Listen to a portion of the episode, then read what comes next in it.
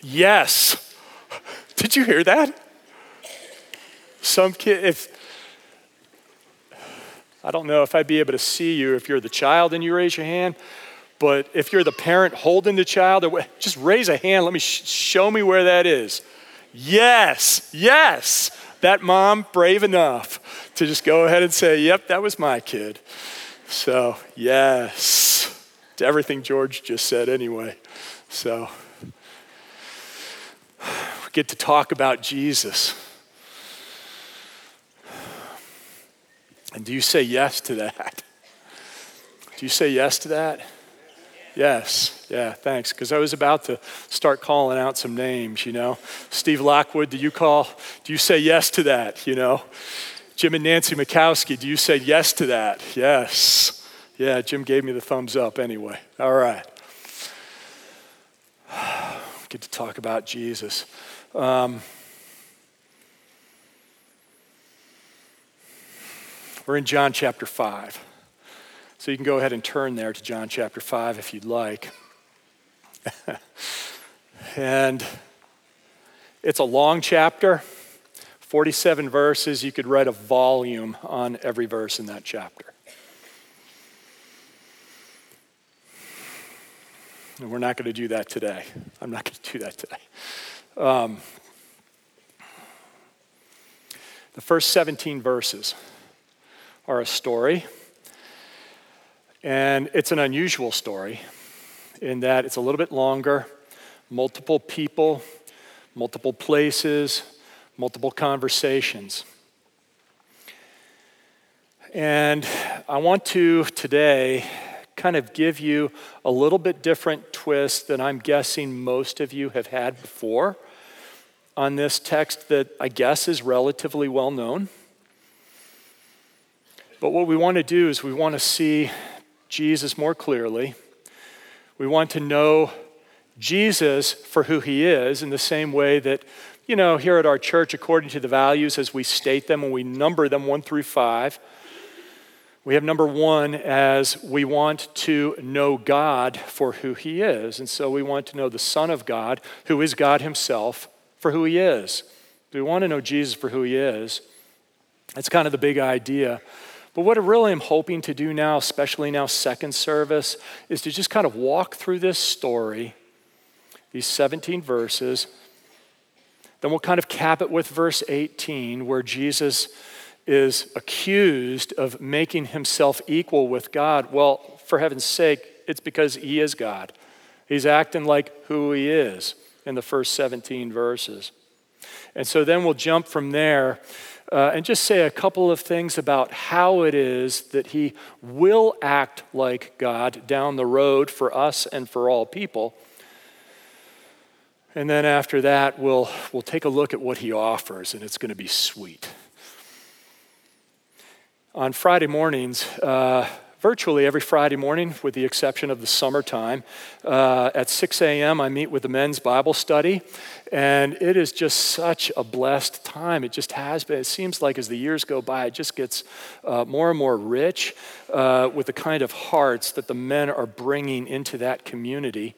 I know that it's early, 6 a.m on a Friday morning, but for the first time ever, at least as I have preached, uh, I kind of went through this text with the men on Friday morning uh, in prep for our time this morning.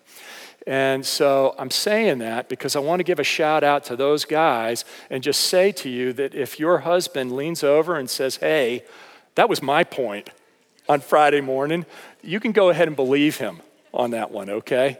And uh, you can kind of praise your man that way, and that'd be a good thing, all right? So before we get into John 5, verse 1, it, I think it's critical that we understand what the text isn't going to say about this man Jesus targets. It is critical to see what the text doesn't say about this man. And I'll tell you why in just a moment. But it's critical to see that this man does not have a parent crying out on his behalf to have him or to see him healed. The way we looked at last week, end of chapter 4, with that man and his son. Okay? This man does not have a group of friends who have said, you know what, you're lame. You can't make it into the waters soon enough. And so we're going to take you and we're going to take you up onto a roof. We're going to cut a hole in a roof and lower you right down into the living room so that you are face to face with Jesus because we love you. And we want to see him heal you. This man doesn't have that. This man is not Bartimaeus in the city of Jericho and Jesus, and he's with a crowd and he's walking by, and Bartimaeus yells out, Jesus, son of David, have mercy on me. This man isn't crying out. This man is not Zacchaeus, so that he's short in stature, but he's just got to see Jesus. And so the only way that that's going to happen is for him to climb a tree and, and to look out over the tops of the crowds. And then Jesus steps up to the tree and says, Zacchaeus, hurry and get down from there because I must stay at your house today. This man is not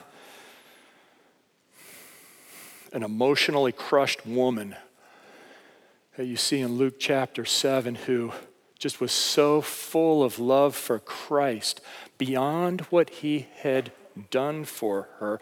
She was in love with him and just who he was, such that she walked into a house crammed with Pharisees, cried with his feet, with her tears, and washed them. This man was not a publicly humiliated woman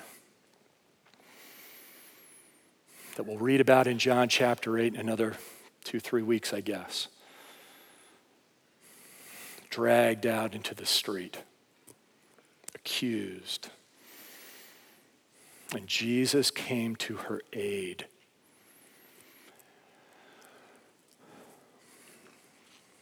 This man was not a father who desperately ran to try to find Jesus to see his daughter saved. This man was not Jairus, of whom you read about in Mark chapter 5 and elsewhere. So that Jesus made his way along the road. The servant came and told the dad, Don't bother the teacher anymore. Your little girl is dead. And Jesus said, Let's keep walking. Her life is in my hand. Do, we understand, by the way, that the lives of our children are in the hand of God? There's perfect hope to be had there. The life of my son is in the hand of God. The life of my daughter, the life of my son in law, and the life of my daughter in law are in the hand of God. And this man, by the way, is not the same man as we will read about in another few months in John chapter 9, of whom it said, This man was born blind that he might display the works of God. It wasn't the result of his sin. And you don't see it cropping up in his attitude in John chapter 9 either. In John chapter 9, that guy goes out and he says, Hey, in answer to all these questions that you're asking me, Pharisees, teachers of the law, Jewish leaders, in answer to all these questions, whether he's a sinner, I don't know. One thing I do know that whereas I was blind, now I see. And since the beginning of time, it has never been heard that anyone opened the eyes of a person born blind. If this man were not from God, he could do nothing. He do nothing. That's John chapter 9. It's not John chapter 5. Sometimes, maybe without realizing it, we read these stories where Jesus steps in and he, he addresses, or maybe someone hollers out for him but he's interacting with them and he saves them somehow. He heals them. And perhaps their soul, they're saved in their soul, which is what he wants to do. And not just heal bodies, but save souls. But sometimes as we're reading through the text, we want to say, well, isn't that person whom he addresses his care to such a wonderfully lovable person? And that somehow that person deserved what it was that came his or her way. We love Jesus, but you know, our hearts just go out to that person as well. And I'm not saying that that's wrong, by the way, because these are people who are desperate. Bartimaeus, Zacchaeus, the woman at the well from a few weeks back. These are people who are desperate. But sometimes we think, maybe even subconsciously, that they deserve the kindness that came their way in Christ. This guy this morning, I want to just suggest, and I'm going to try to show us in the text, didn't deserve it. And at not one point in his interaction with Jesus does he come across, at least in my reading, as a guy who got what he deserved. And he got healed, but you'll see that he didn't necessarily get saved. When you get to heaven someday, you check and see if he's there. I don't know that he will be. And so we'll just have to see. All right, so let's look. You're in John chapter 5, right? Here we go. So it's John chapter 5. In verse 1, after this, there was a feast of the Jews, and Jesus went up to Jerusalem. So we don't know what feast that was. Um, and unless it was Purim, which uh, you remember the Feast of Purim that was um, instituted there at the end of uh, the book of Esther, actually, but that it was not instituted by God. It's the only feast in the Jewish calendar that was not instituted by God. But I'm not reading anywhere where it suggests that perhaps that's what Jesus is responding to. So, whatever the feast was, it had been something that had been given by the Lord there at Sinai or where have you, and that Jesus is responding as obedient on this occasion. So that's what we get here in the first verse that he's involved. He's involved in the affairs of the country and the community, and that he's obedient to his Father. Catch that in verse 1. Verse 2. Now there is in Jerusalem by the sheep gate a pool in Aramaic called Bethesda, which has five roofed colonnades. In these lay a multitude of invalids, blind, lame, and paralyzed. So it, it's defining there what's, what's, what qualifies as invalid blind, lame, paralyzed. It's not an exhaustive list, meant to just give us the gist. But see a group of people who are desperate, a multitude, and they want to be healed. And so they're there. And there's a sense of urgency. And I'm guessing that they're feeding off each other. You know, if it's a race to the waters, when the waters get stirred, then there's a lot of anxiety that's feeding off you know one another. And who's going to make it and how can i get closest? And you know who's on the lookout? And they're there. And that's the attitude Verse 5 One man was there. Wait, hold on a second. We just skipped verse 4. Did we just skip verse 4? okay.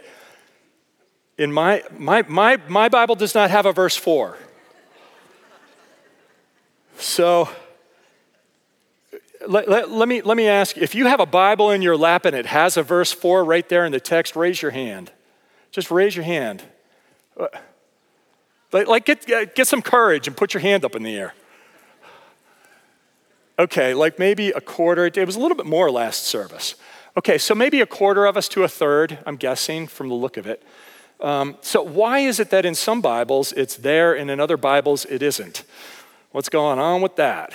So, in my ESV, which is the version that we're asked to preach from and, and for the most part teach from here at this church, there's a little footnote. And in the footnote it says, uh, for verse 4, some manuscripts insert, wholly or in part, quote, waiting for the moving of the water, for an angel of the Lord went down at certain seasons into the pool and stirred the water.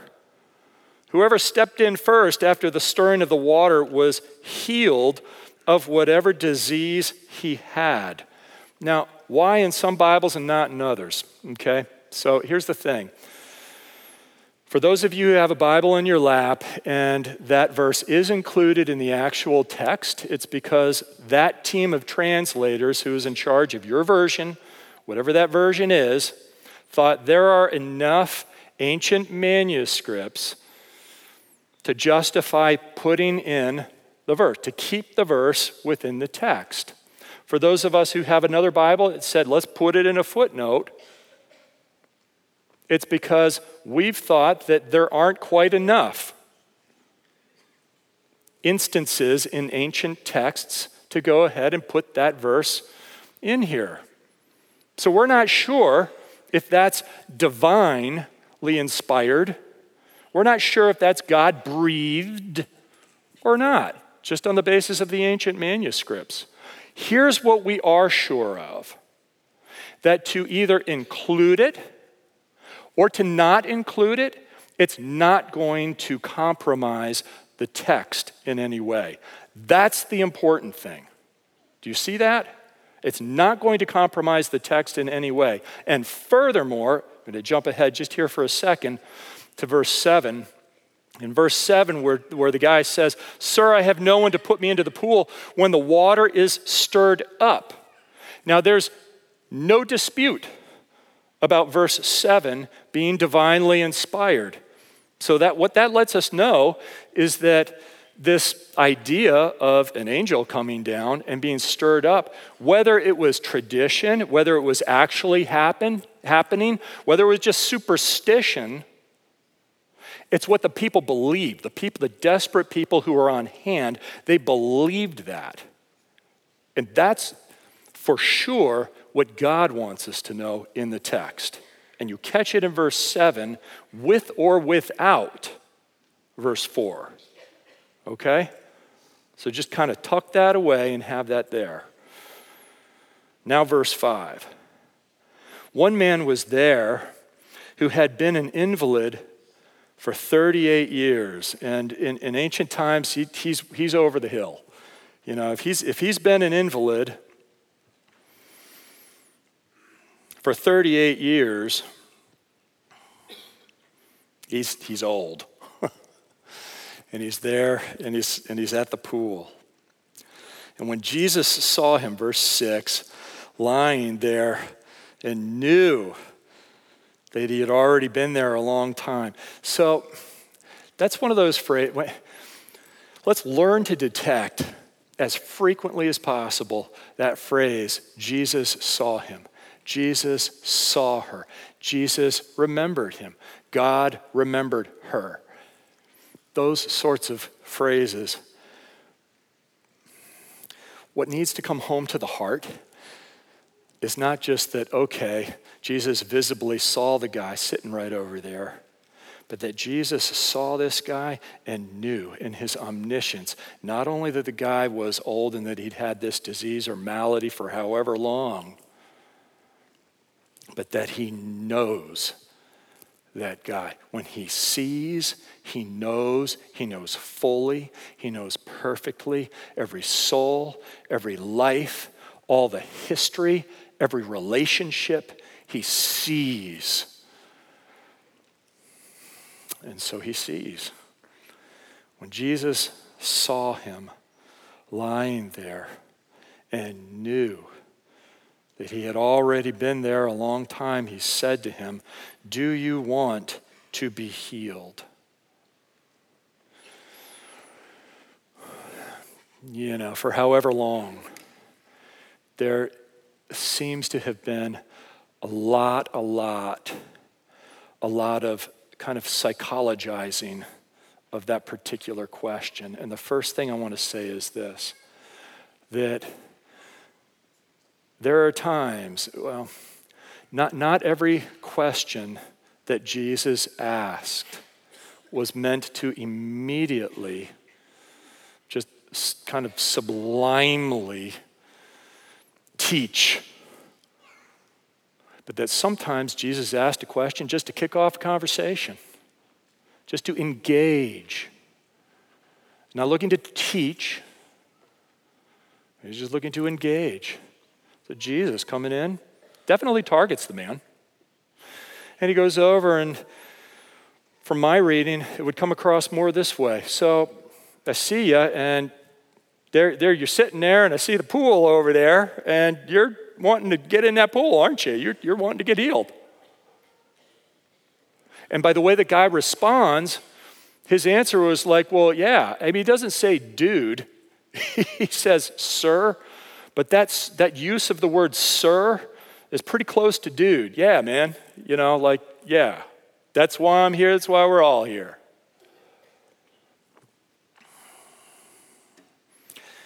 Do you want to be healed?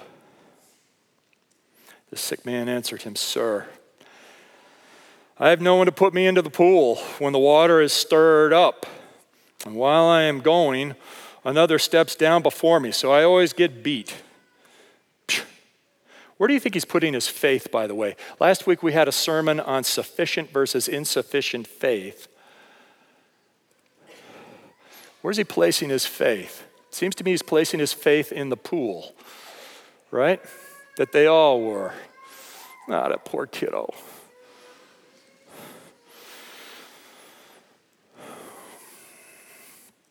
And while I'm going down, another steps down before me.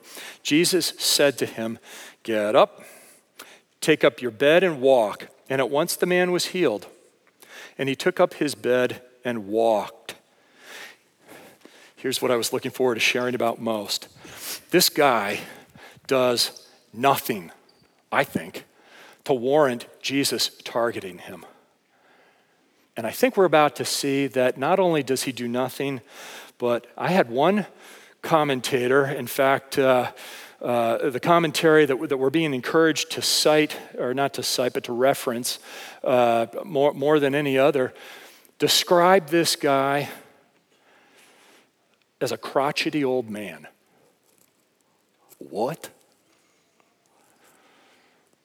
Jesus targets this guy regardless.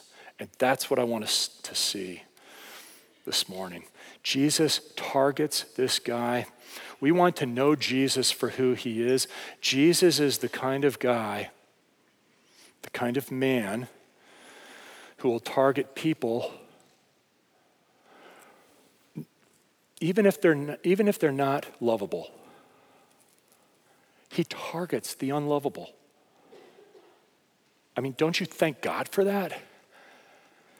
He targets the unlovable. Now, this guy, as I just said a moment ago, it doesn't give an indication in the story that he got saved, that he moved into that eternal life giving relationship with Jesus. That didn't save Jesus from stepping into his life and giving him something that he very much needed, and evidently something that he very much wanted, because he's there, poolside wanting to get to the water first. Let's have that not just inform our idea of who Jesus is, that he targets the unlovely, but just in rejoice in that. I mean, do you have unlovely people in your life? Yes, is the answer to that. Do you have people in your life who are jerks. I mean, I've, I have people in my life who are jerks. Not many, thank you, Lord, but some. How do I pray for them? What's, what's, what's my regard for them?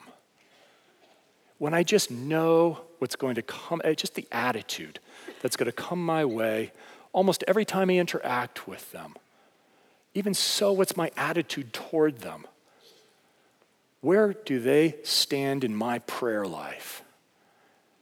You know, will I pray, Father, you targeted me when I was a jerk. Just have mercy there. So, where are we at? I love that Jesus is a good enough God to force his grace upon people.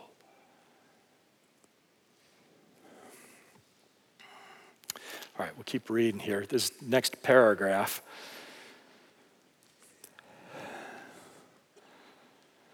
Now, that day was the Sabbath, so the Jews said to the man who had been healed, It is the Sabbath, and it is not lawful for you to take up your bed. So, what they're, what they're wanting to accuse of there is, um, is, is, not so much that you have broken the Ten Commandment, although that's what they wanted uh, this guy to kind of take home, to feel the guilt of you've broken the commandment. But what they had done was they'd taken the commandments. They'd take what Moses uh, had received there at Sinai, and they said, you know, we're going to help the people. So we're going to kind of make a lot of commentary on this. We're going to call it the Mishnah. Um, and, and, so we're going to get very detailed. And for instance, on the Sabbath, w- when it comes to this idea that we cannot, this commandment that we cannot work on the Sabbath, but that we must rest, well, there are some things that just need to get done on the Sabbath. And so we're going to try to make provision for that.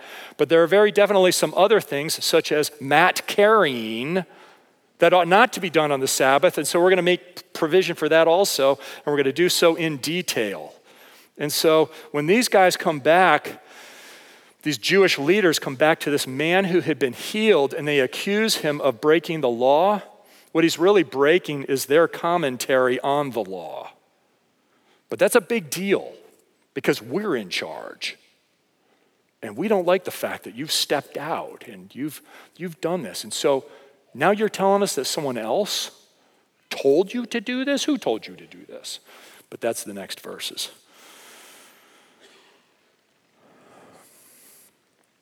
Now, that day was the Sabbath, so the Jews said to the man who had been healed, It is the Sabbath, and it is not lawful for you to take up your bed. But he answered them, The man who healed me, that man said to me, Take up your bed and walk. My suggestion here, and you may disagree with this, but as I'm going through and I'm looking for the tone of the text, the overarching strain, who is this guy? My take on that is that the guy just blamed Jesus. The guy just blamed him. When he says, The man who healed me, that man said to me, Take up your bed and walk. And they asked him, Who is the man who said to you, Take up your bed and walk? And he had to respond in verse 13, I don't know. I mean, doesn't it make sense that there would have even been a moment, just even a moment, between get up, take up your bed, and walk, and here where it says, For Jesus had withdrawn as there was a crowd in the place. And wouldn't you ask, Who are you? But evidently, this guy didn't. Now, the man who had been healed did not know who it was, for Jesus had withdrawn as there was a crowd in the place. Afterward, Jesus found him again, verse 14 so Jesus finds him the first time, Jesus finds him the second time. Jesus. Know Jesus for who he is. Jesus is, you know, among other things, many countless other things, he's the one who finds. He's the one who, when he seeks for you, he will find you. What state will he find your heart in? But when he seeks you, he will find you, and he will find me. Afterward, Jesus found him in the temple and said to him, See, you are well. I've healed you. then he says, Sin no more, that nothing worse may happen to you. So here's something that we got to say, and something that it's going to say later in John chapter 9, and that was that when that man in John chapter 9 it was asked about him. Who sinned? You know was it this man who sinned that he's blind or was it his parents who sinned that he is blind? The word comes back no one sinned in john chapter 9 no one sinned but that this guy uh, has had this blindness his entire life so that the works of god may be displayed to men and women. That's why but not the case here necessarily in John chapter 5.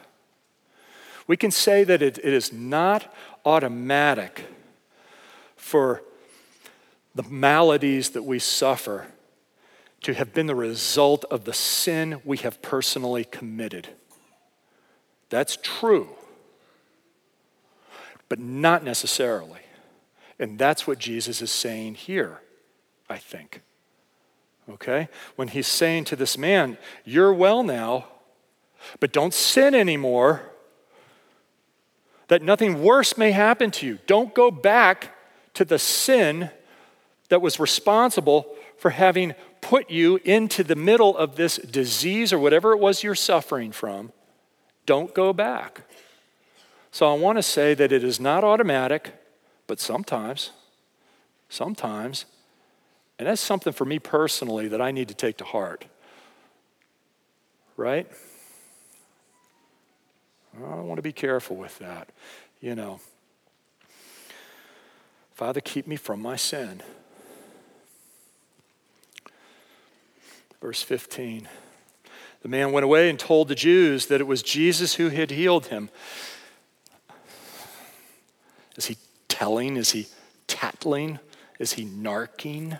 On Jesus? Did that come across as it was Jesus who did it? And is that kind of attitude motivated by having been confronted by Jesus about his immorality? Because couldn't it possibly be, you know, there in the, in the preceding verse, couldn't it be, um, just lost my thought. I hate it when that happens. The man went away and told the Jews that it was Jesus who had healed him. I don't like Jesus. Even though he healed me, I really like that sin. I told that story before, and I'm only going to mention it again because, you know, one of my guys on Friday morning mentioned it to me. Um, actually called me from his car to talk to me about it. Um, that uh, years ago, I just remember sharing the gospel. It was with a colleague of my wife, Kim's. And Kim and I are there in the living room, and we're just talking with her and, uh, you know, laid out the gospel. She was a real smart gal. And, uh, and we're talking back. She had some great questions. And so we got to the end, and I said, So, what do you think? I mean, is this, make a decision. It'd be awesome to see you make a decision on Jesus Christ right now. And she said, No, I get it. I, I, I, I, totally get the gospel. I understand. Thank you for answering my questions. And the answer is no. and I said, Why? And you know, she said, uh, she was honest. She said, Because I like my sin too much. I like my sin too much. Maybe that's where this guy was. I don't know. But do you see the grace of Jesus to find him a second time and to warn him? Do you see that Jesus is this way? Let's know Jesus for who he is. He's, he came, he found the guy a second time. Even knowing that the guy was going to go back and tell, he found the guy. He found the guy. Be careful. You are in this life, and it's not just about your body, it is about your soul. Be careful. So you see the grace of Jesus there. The man went away and told the Jews that it was Jesus who had healed him. And this was why the Jews were persecuting Jesus because he was doing these things on the Sabbath. But Jesus answered them, My Father, he says, My Father, not our Father, not your Father, my Father. He's, in no uncertain terms, he's letting them know, I am God. My Father is working until now, sustaining the universe, not six days a week, but seven, sustaining the universe. And I am working all along with him in the work of creation, in the work of maintenance over the course of um, the history of the universe. I'm the one who sustains, and I am at work right down to me ordering that guy, having healed him, to pick up his mat and walk away. I am ordering the universe. I am at work. My father and I are always on the same page. Beautiful. And then verse 18 this was why the Jews were seeking all the more to kill him, because not only was he breaking the Sabbath, but he was even calling God his own Father, making himself equal with God. Two more things, real quick, just in the next section there. Verse 22, check this out about Jesus. Because we want to know Jesus not just for who he is, but for who he will be. Verse 22 The Father judges no one, but has given all judgment to the Son, that all may honor the Son just as they honor the Father. Judgment. That the Son of God, Jesus, who is the Christ, will be judge. That that's a role that he will play, and he will play it for all of us. Okay? He'll play it for all of us. It says in 2 Corinthians 5 that all of us are going to need to appear before that seat someday. The only difference between those who are in Christ and those who are not in Christ is that for those who are in Christ, there exists no condemnation. That God is able to look at those who are in Christ and say, I see you there and you are so guilty. What? But my son has paid for that guilt, and I cannot punish sin twice. For me to punish you for guilt that he has already paid the price for is to invalidate his sacrifice on your behalf, and I cannot do that. I would never do that, ever.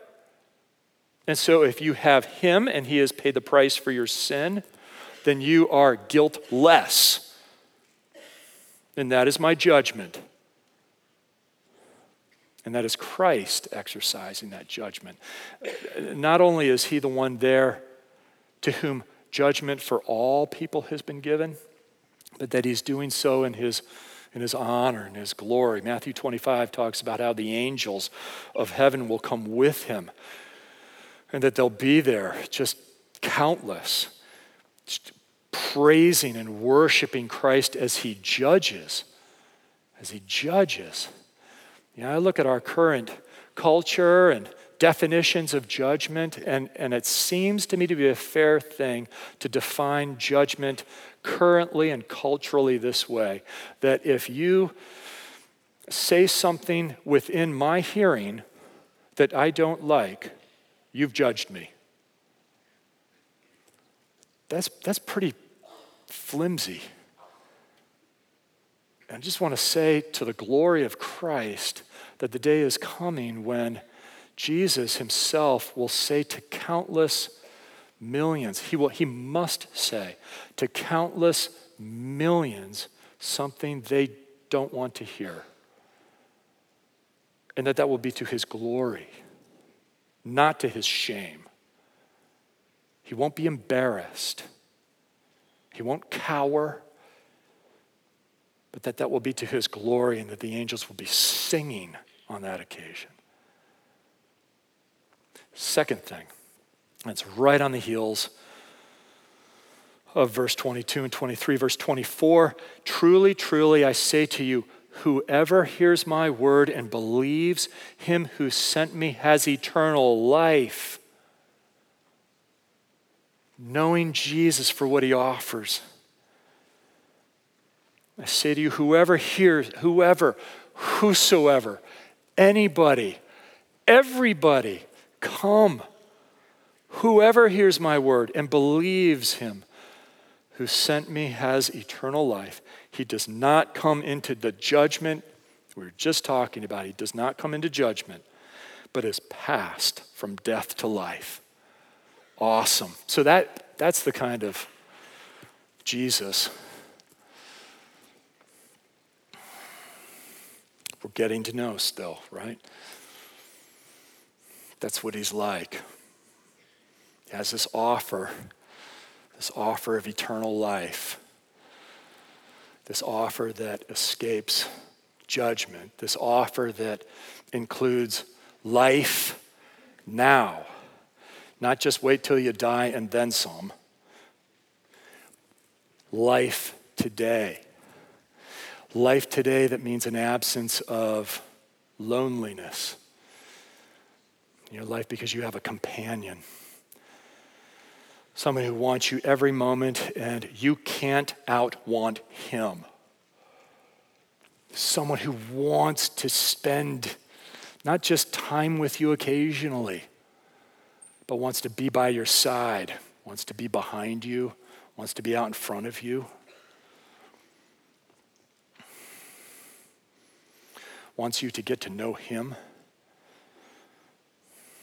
Trent was preaching last week. Wants you to get to know Him. Let's, let's pray on that note.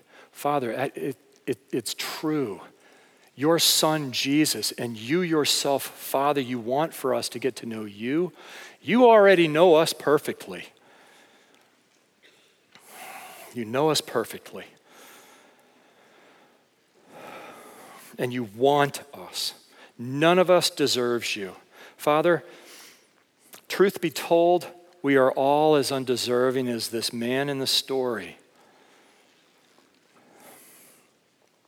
And yet we pray for ourselves and for those around us, our families, our friends, those in our spheres at work, wherever, that you would target, that you would be irresistible in your grace Father, that you would love us enough to come and get our souls, that you would continue, strengthen us, that we would persevere in the faith, that we would keep running to get to know you better and better. Help us to know you for who you are. Help us to know Jesus for who he is. Help us to get to know your Spirit, the Holy Spirit, for who he is and to have our lives just exhaustively consist of worship to you as the moments and the hours of our days go by. Father, we want to be all about you. And we pray for that in the name of Jesus. Amen.